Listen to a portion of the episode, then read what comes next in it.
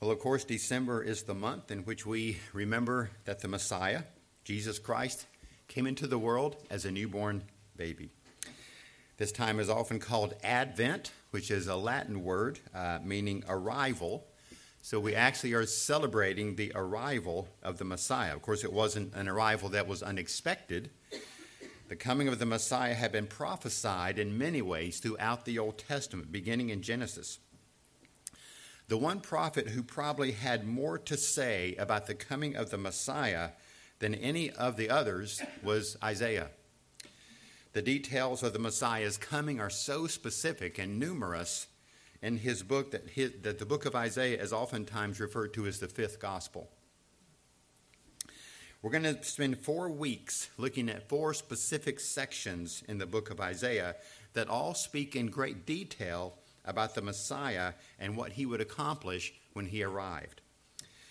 They are called the servant songs. They're in Isaiah 42, 49, 50, and 53. They're called servant songs because the Messiah is spoken of as the servant of God. They show up in the second half of the book of Isaiah. The second half of Isaiah begins with Isaiah 40. Well, beginning with chapter 40, God gave Isaiah multiple messages that were meant to give comfort and encouragement to the people. This was important. This is important for us. I mean, there's so much comfort and encouragement in these chapters. But it was also important for the people of Israel, for the people of Judah in particular. In some earlier chapters, Isaiah had prophesied that in the future, the people of Judah would be attacked and destroyed by the Babylonians. Many of the survivors of that attack would be carried off to Babylon to be held in exile there. Well, that was still many years in the future uh, in, this, in, in, in, Isaiah's day. Uh, in fact, in Isaiah's day, the greatest threat to Judah was Assyria. Babylon had not even arisen as a superpower yet. So, even though the prophesied attack by the Babylonians was still many years in the future, the people of Judah, especially those who were truly committed to the Lord, were going to be distressed about that. So it's in that context that these Advent songs of the servant were written. So, as part of this message of encouragement, Isaiah wrote about the glorious character of God in Isaiah chapter 40. Glorious God who just does glorious things. And part of what he did to communicate the glory of God was to compare and contrast him with idols, which he especially does in chapter 41.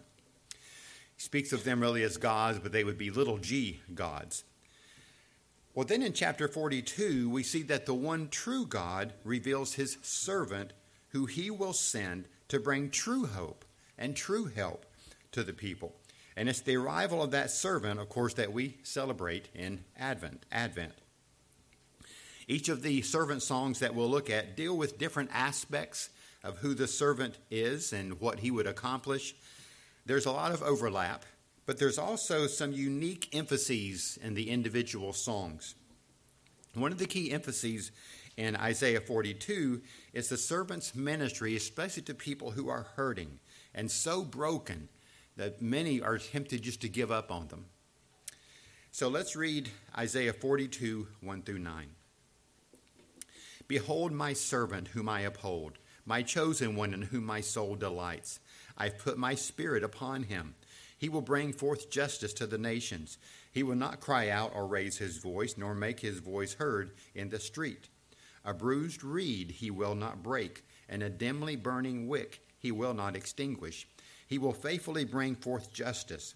He will not be disheartened or crushed until he has established justice in the earth and the coastlands will wait expectantly for his law. Thus says God the Lord, who created the heavens and stretched them out, who spread out the earth and its offspring, who gives breath to the people on it, and spirit to those who walk in it. I am the Lord. I have called you in righteousness. I will also hold you by the hand and watch over you, and I will appoint you as a covenant to the people, as a light to the nations, to open blind eyes to bring out prisoners from the dungeon and those who dwell in darkness from the prison. I am the Lord, that is my name. I will not give my glory to another, nor my praise to graven images. Behold, the former things have come to pass. Now I declare new things. Before they spring forth, I proclaim them to you. There's two main things that we're going to be considering this morning as we look through these verses. First one is this is who the servant of God is. Uh, he's described in some pretty remarkable ways, talking about who he is. Second, we're going to talk about his ministry. What was he called to do? Every person in the world, no matter who they are, can benefit greatly from his ministry in their life. So, first, behold the blessed servant of God. That's really how verse 1 begins. Behold my servant. This, of course, is God the Father who is speaking. Now, to behold is to like call your attention to something, to, to, to get you to think carefully and to give careful observation to this. So the Lord is saying, I want you to give careful focus on my servant and who he is and what he will accomplish. Now, before we do that, we need to take a note of the last three verses of chapter 41 because they give the context for this opening phrase in Isaiah 42. So the last three verses, starting in verse 27 of Isaiah 41, says this Formerly I said to Zion, Behold, here they are, and to Jerusalem I will give a messenger of good news. But when I look, there is no one, and there is no counselor among them, who, if I ask, can give an answer. Behold, all of them are false. Their works are worthless. Their molten images are wind and emptiness. And then he says, Behold my servant. There are multiple beholds in those last few verses. Here we see first the one true God says, Behold, I've provided prophets for you people to encourage your faith and to bring good news to you. But the problem is that the ones that the people were looking to for help and, uh, and, and, and for understanding and for insight were not his prophets. They were looking elsewhere. They were looking at false teachers who were committed to false gods. So in verse 29, the Lord says again, Behold. But now his purpose is to point out that these idols are false gods. They will not and cannot lead you into what is right and, to, and into, into what is true. In fact, all of their works, all of their teachings, all that's associated with them is what he would call worthless, just like wind, emptiness. Then he says, Behold, I want you to consider that. I want you to think about that. So just because, we learn here, just because someone claims to be telling you what is true, doesn't mean that they are telling you what is true. Just because someone tells you that their way is the right way, doesn't mean that it is. Just because they present their ideas as things that will give us hope, doesn't mean that they will. In fact, unless what they say is consistent with the Word of God, then what they are peddling is worthless.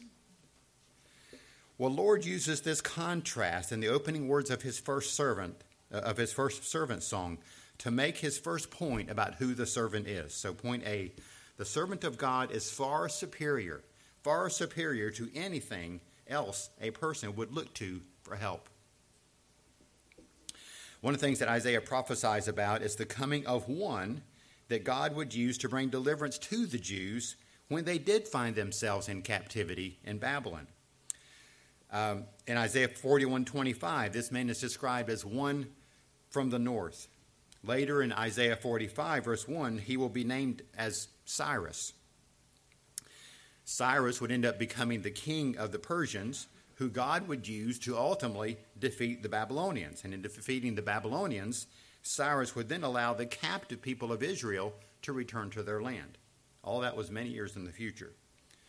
That would truly be an amazing deliverance. And really, what makes it even more amazing is that Isaiah prophesies of him by name 175 years before he was even born. He was not a believer, but he would be a man that God would use in very important ways for the people of God.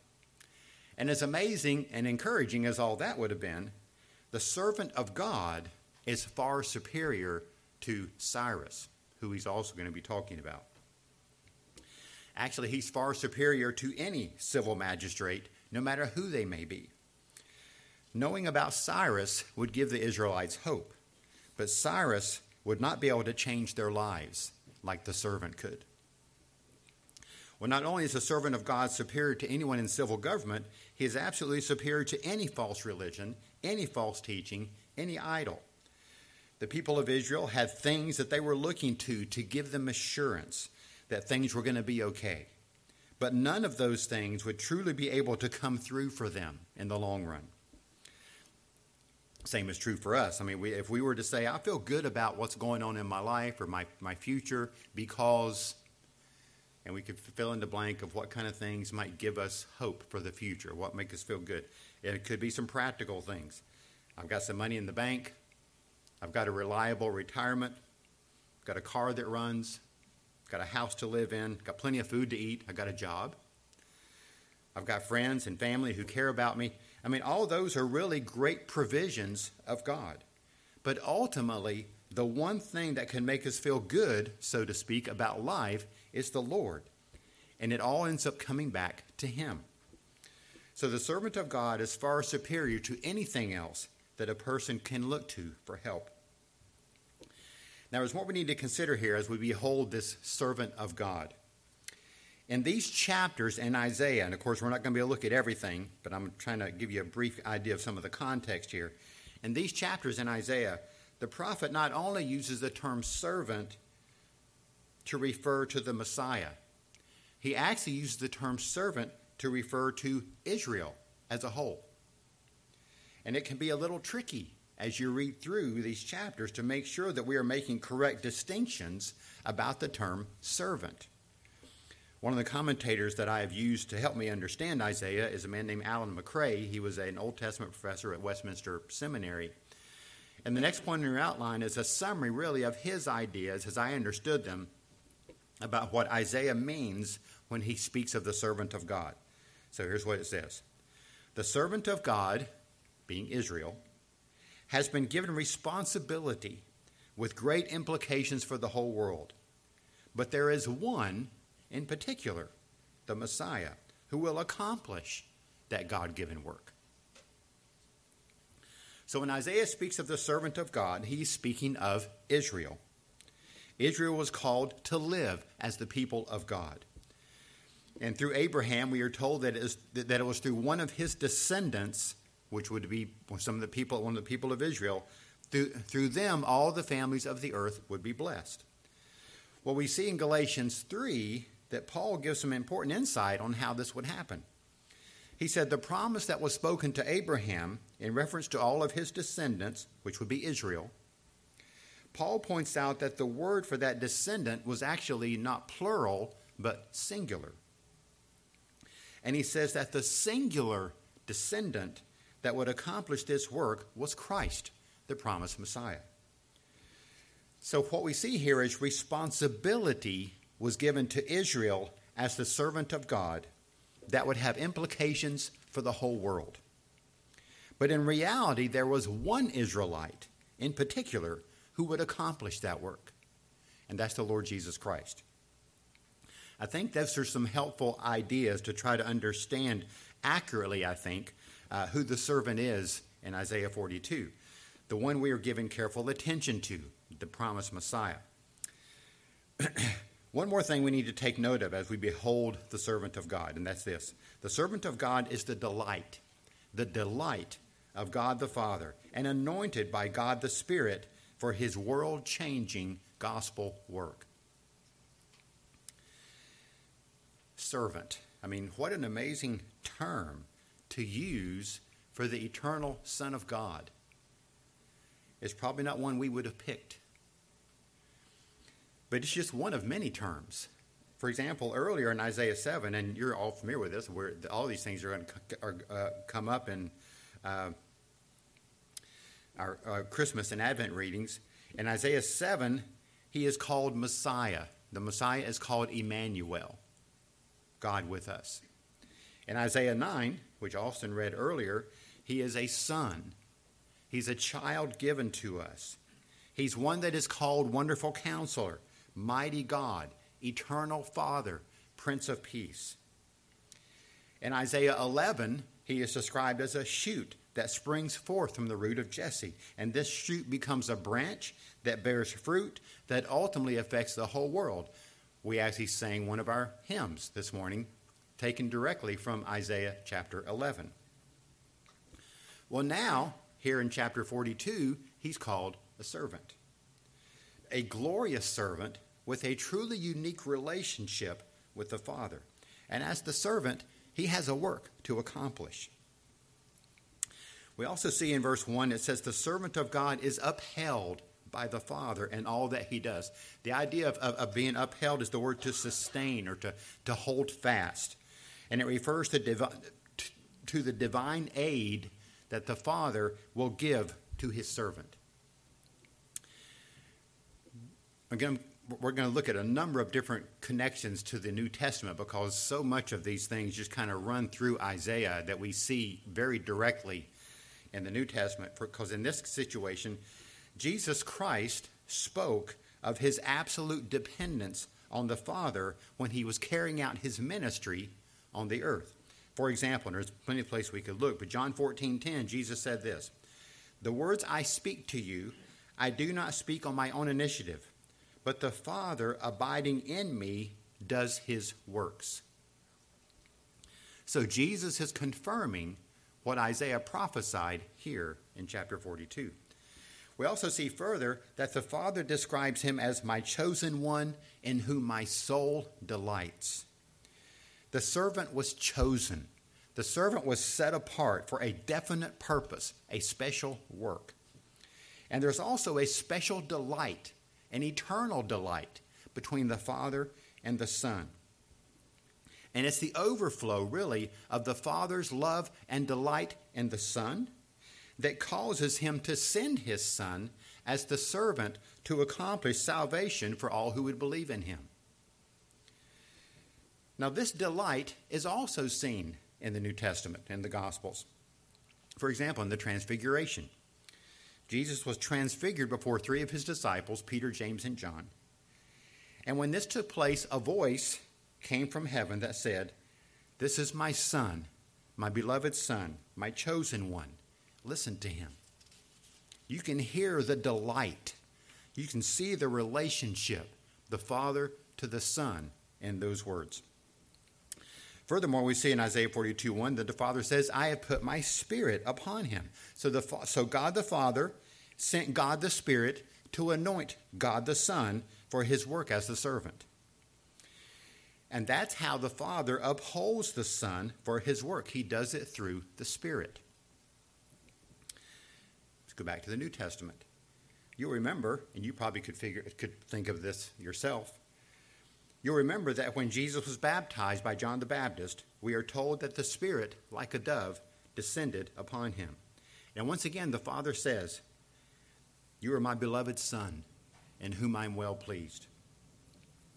The coming of the Spirit on Jesus anointed him for the ministry, for the work that he was to accomplish. And once again, it's in the context of the Father delighting in the Son.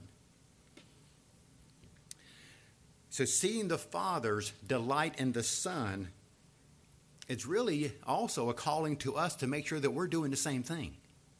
We're supposed to delight in the Son. And rehearsing some of these truths from like uh, Isaiah 42 can help us as far as our delight in the Son to increase. So it's right for us to behold, look carefully at the blessed servant of God. So, after giving this really just awe inspiring description of who the servant is, just in this one verse, Isaiah then tells us what he's going to do.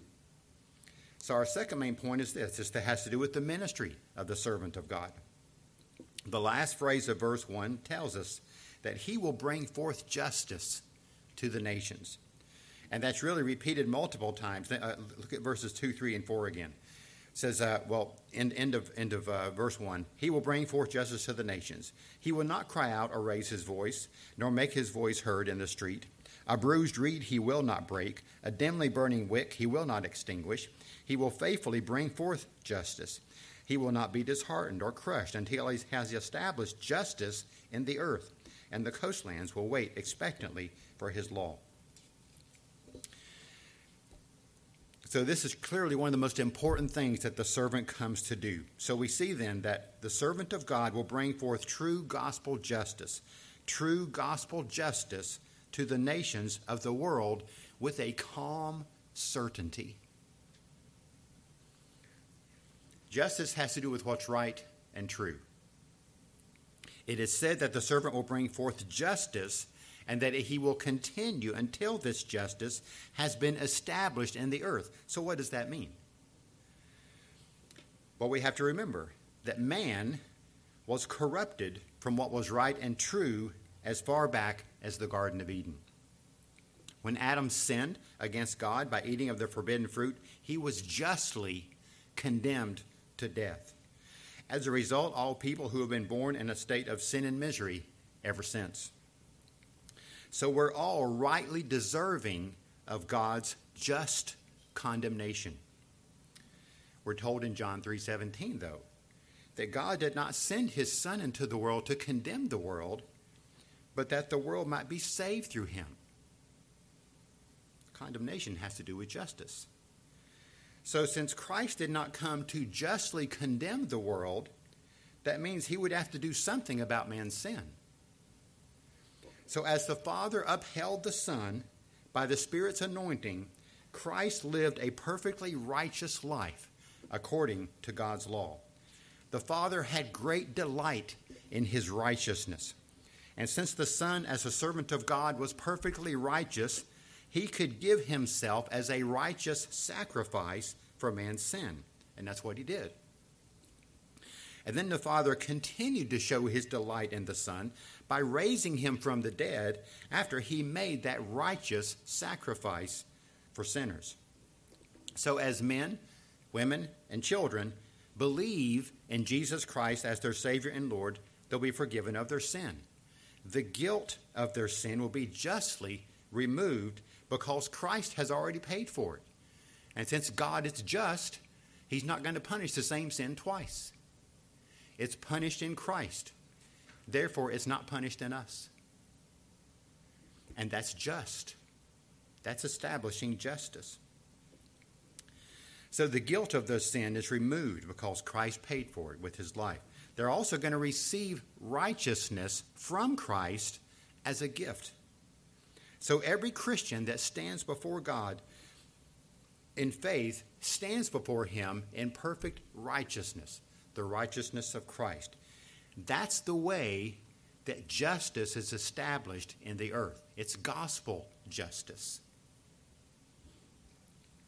Well, as this message of gospel justice and righteousness is shared by the servants' servants, who are us, little by little, people of all nations will know it. This justice is then brought forth to the nations and established in the earth, just like it was said here. Now, there's no doubt but that this will happen. It says he will bring justice to the nations. It's not, let's just, he's going to try and let's hope he does a good job. He will bring justice to the nations. He will not be disheartened or crushed until he has established justice in the nations. So the servant of God is not sweating it out to see if this prophecy is going to come true. He knows it will. And in verse 2, it says, He will not cry out or raise his voice, nor make his voice heard in, this, in the street. A number of things that he might be saying there, but one of the things I think that's saying is this is a calm persistence. This is not running around hand wringing because there's so much more to be done. It's calm. There's a calm persistence. The servant's work of bringing gospel justice to the nations will be accomplished through his servants, through the church. The next thing we see about his ministry is this the servant of God will minister gently, gently to all who are weak and disheartened. Verse 3 it says, A bruised reed he will not break and a dimly burning wick he will not extinguish. He will faithfully bring forth justice. A reed grows in a marsh or along a riverbank. It's not a strong plant, And it's here is described as being in a weakened position of being bent over as if it's about to break. A dimly burning wick is speaking of the lamps that they would use. The wick would be a piece of flax and would be laid in a bowl, a bowl with oil in it, and lit. And the fact that it's smoldering here or dimly burning gives the idea that the oil is almost gone. The light's about to go out. So these images are given to illustrate people who are weak, people who are oppressed, people who are in just in a, in despair. So this is helpful to know that no matter how you are feeling, no matter how hard your circumstances might be, no matter what your diagnosis is, no matter what your label is, the servant of God ministers to you with understanding. He does it for all of us. Interesting again, let's go back to the New Testament. Isaiah 42, 1 through 3 is quoted by Matthew in Matthew 12, 18 to 21. In that chapter, the Pharisees had criticized the disciples for eating grain that they had picked from the field because they were hungry and they were picking this grain on uh, a Sabbath. The Pharisees also were, had criticized Jesus for healing a man on the Sabbath. So they really were saying, We despise the way you deal gently with people who have a need. But thank the Lord, that was and is a significant aspect of our Savior's ministry. And it's also important to note here the fact that that passage, this passage, is quoted over in Matthew related to Jesus, just confirms one of the many confirmations we have that this is talking about Jesus Christ, this servant. There's just no doubt about that. Well, another aspect of the ministry of the servant is this the servant of God will not fail to complete, will not fail to complete his gospel work, though he meets with great opposition. Verse 4 says, He will not be disheartened or crushed until he has established justice in the earth, and the coastlands, which is representative of the nations as a whole, will wait expectantly for his law.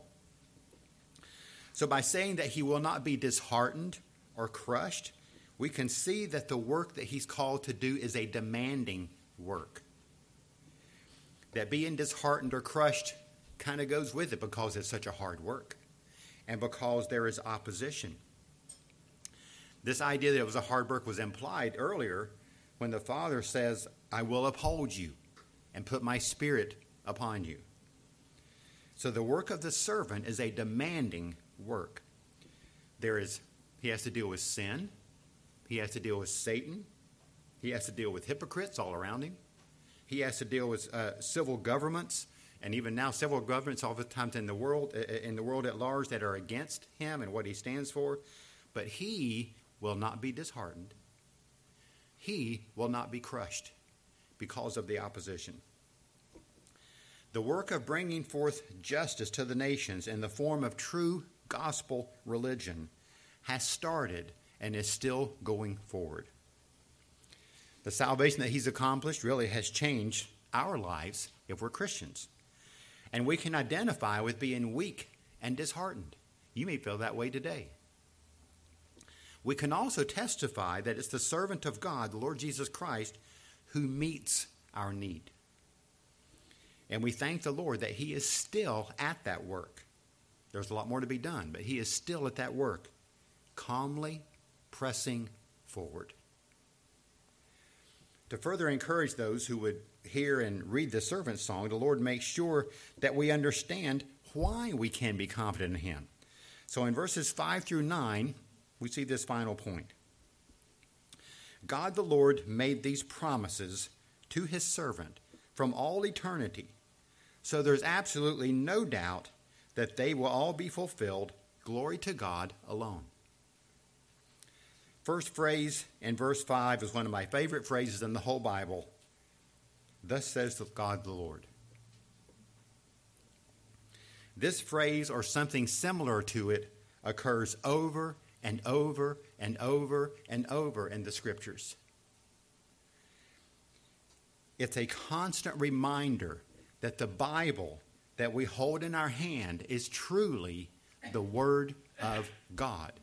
Because he says, Thus says God the Lord, and then we read it. This is the Word of God the Lord. And like I said, this shows up all over the Bible to remind us what we're reading. But it's interesting that we don't really see what God the Lord says until verse 6. There are phrases before verse 6 that are there to to emphasize and remind us of who it is that's speaking.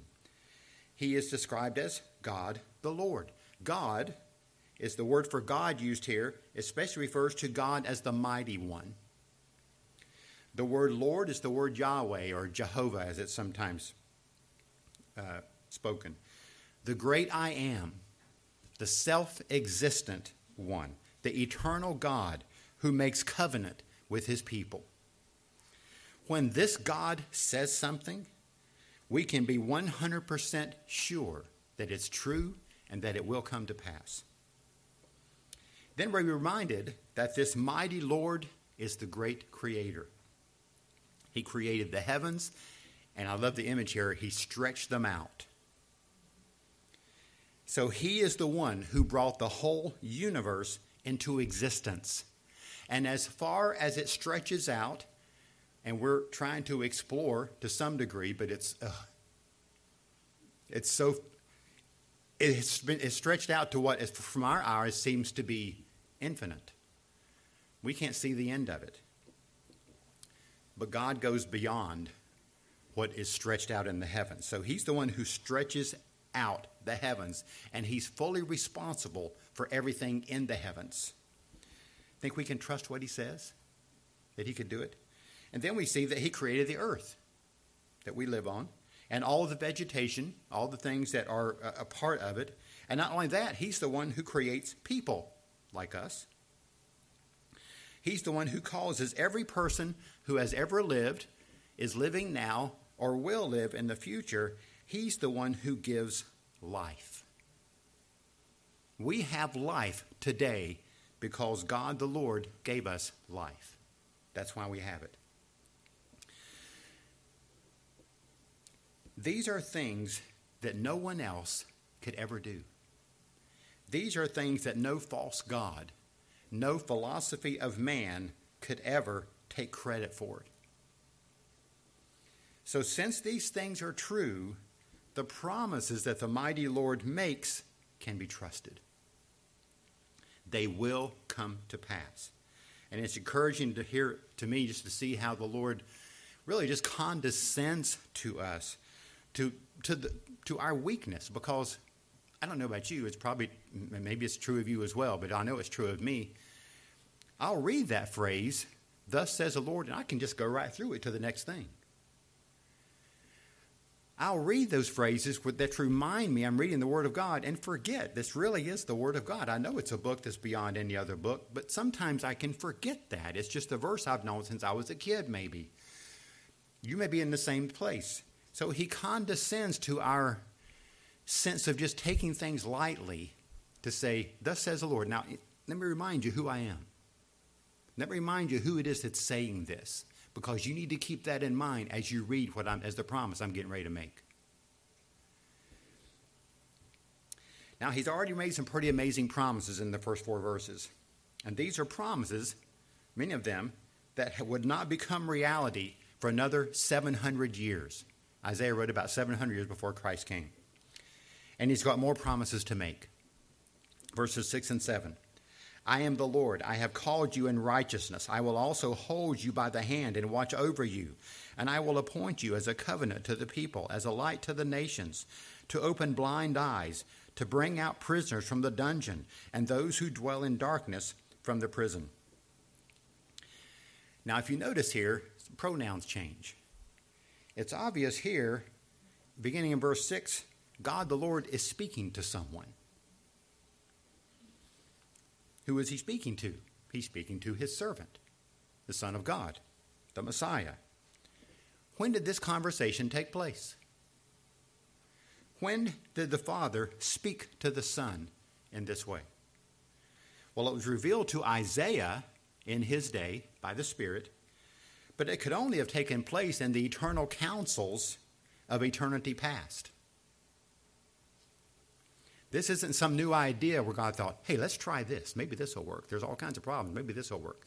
This was in the eternal counsels of God that the Father spoke to the Son. And then it's revealed by the Spirit to Isaiah to write it down. Well, the Father emphasized several things. First, the servant was called in righteousness. We've said several things about this, but just kind of remind us that being called in righteous means that he himself is perfectly righteous, that he would live out perfect righteousness, that he was called to fulfill righteous purposes, which was that gospel justice, justice and righteousness are virtually the same word, that gospel justice would be established in the earth. So he's called in righteousness. And the Father reaffirms he will uphold his servant and watch over him. And then he speaks of appointing the Son as a covenant to the people. This comes, comes up again in the second servant song, which is Isaiah 49, and we'll spend more time with that next week. But it's introduced here. A covenant is a binding commitment between two or more parties. The servant is constituted, it says, as the, as the covenant between God and his people. The people would be those who would become servants of the servant by faith, which is believers, Christians. Go back to the New Testament. Jesus acknowledged this when he instituted the Lord's Supper, which we'll take later today he spoke of the wine as being symbolic of his blood, and he said, This is the blood of the covenant, poured out for many for the forgiveness of sins. That's what God says. Use the covenant for many. And he says, This is my blood, the blood of the covenant. Then the mighty Lord makes it clear that this is not just a blessing for Jews. The servant was appointed as a light to the nations. Of course he is. It goes back, he's the one who would bring forth justice, gospel justice to the nations. That's what it said in the earlier verses. By the way, this, this promise that the servant would be a light to the nations was quoted in the Gospel of Luke in reference to Jesus Christ. When Joseph and Mary bring Jesus to the temple to be dedicated to the Lord, there's an older believer there by the name of Simeon. He spoke with them, with Joseph and Mary, he had been waiting for these promises to be fulfilled all his life. He believed these promises from Isaiah 42, and the Lord enabled him to understand who this baby was. That he was the one, Simeon said, who would be a light to the nations. Just like it was said 700 years earlier in Isaiah 42. We are then told in Isaiah 42 7 that the righteous work of the servant as a light to the nations, what it would look like. Blind eyes would be opened, prisoners would be brought out of their dungeons, those who dwell in darkness would be given light. These are all images of what it means to be spiritually blind. It's a spiritual blindness that exists because of our sin. And it looks simply put, it's like this. First, we're blind to the fact of how bad our sin is. It's amazing, and you've probably done this, I know I've done this. It's amazing how often we can realize something we've said, something we've done that we know is wrong. And it's like, well, at least I didn't do that. Or I'm better than so and so. It's just amazing, or I wouldn't even have acted that way if it hadn't been for him. It's amazing how we have that's part of spiritual blindness, downplaying our sin as if it's just not really that bad. Everybody else is pretty bad, but I, it's just, I'm just not that bad. Yes, we are. We are all really bad. And, and that's part of the, the dungeon. That's part of the blindness here, the captivity of not being able to see what is reality. The second aspect of that blindness is not being able to see the need for a Savior. If you don't realize you're really that bad, you don't realize you need a Savior. The two things go together. So that sin makes us a prisoner. It's like living in a dark dungeon. But the light of the nations will bring prisoners out of this dark dungeon. Finally, God the Lord makes it clear that He gets the glory for this transforming work in the lives of people and nations all over the world. Look again at verses 8 and 9. I am the Lord. That is my name. I will not give my glory to another, nor my praise to graven images. Behold, the former things have come to pass. Now I declare new things. Before they spring forth, I proclaim them to you. So it's the Lord, the eternal, self existent, covenant making God, who is to get the glory for this work. His very name seals the fact that all that was said about the servant's transformational work is absolutely certain to take place. No false God, no philosophy of man, no idol can open blind eyes and deliver from the bondage of sin. All they can do is cause a person to be even more deceived and even more enslaved to their sin. It's only God who can truly transform a life, and God will not share his glory with another. Now, that may sound selfish to us. Quote here by E.J. Young tells us it's not. It's exactly what should happen. Because glory and praise belong to God alone, He is able to carry through His work with the servant. Were He to forfeit that which is His due alone, He would be as impotent, as impotent as the graven images. Now, there's no hint here that another could take the glory, truly take the glory from the Lord. All that's been said and promised lies entirely in his hands. Therefore, the praise and the glory all belong to him. Well, if God gives up that glory that belongs to him, then he's just as weak as an idol or a false teacher. Because God's glory is at stake, that means God is jealous to see that all he has promised will come to pass because his glory is at stake. He will fulfill his promises and keep his promises. He will do it. That should give us encouragement. God is committed to his glory, and since he's committed to his glory, we have hope. We have all kinds of hope. That means that people who are weak and discouraged, sinful, we all have hope because our God will not give his glory to another. He will finish the work. He will complete he will do the work that he's promised to do. Finally we see in verse 9 that God reminds Isaiah, he reminds the people of Israel, he reminds us that he has been faithful to fulfill former prophecies. The Bible's full of examples of that which we're not going to get into. But if he's been faithful to fulfill former prophecies, then we can trust him to fulfill prophecies for the present and for the future as well. So, as we begin this season of remembering the arrival of the servant of God, may we trust him to come to our aid no matter what our circumstances might be, all to his glory. Lord, we do thank you so much for your word. We thank you that we have just read and talked about things that come under the category of, Thus says the Lord. Thank you for your word that you have given to us, that has been handed down to us through all these centuries, and that we know we can trust it as accurately being your word. Thank you for that gift. Thank you for the promises that you have made to us related to Jesus Christ.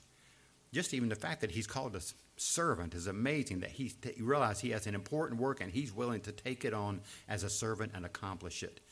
And that work has everything to do with every one of us in this room because we need what he the work that he has done and is continuing to do in individual lives.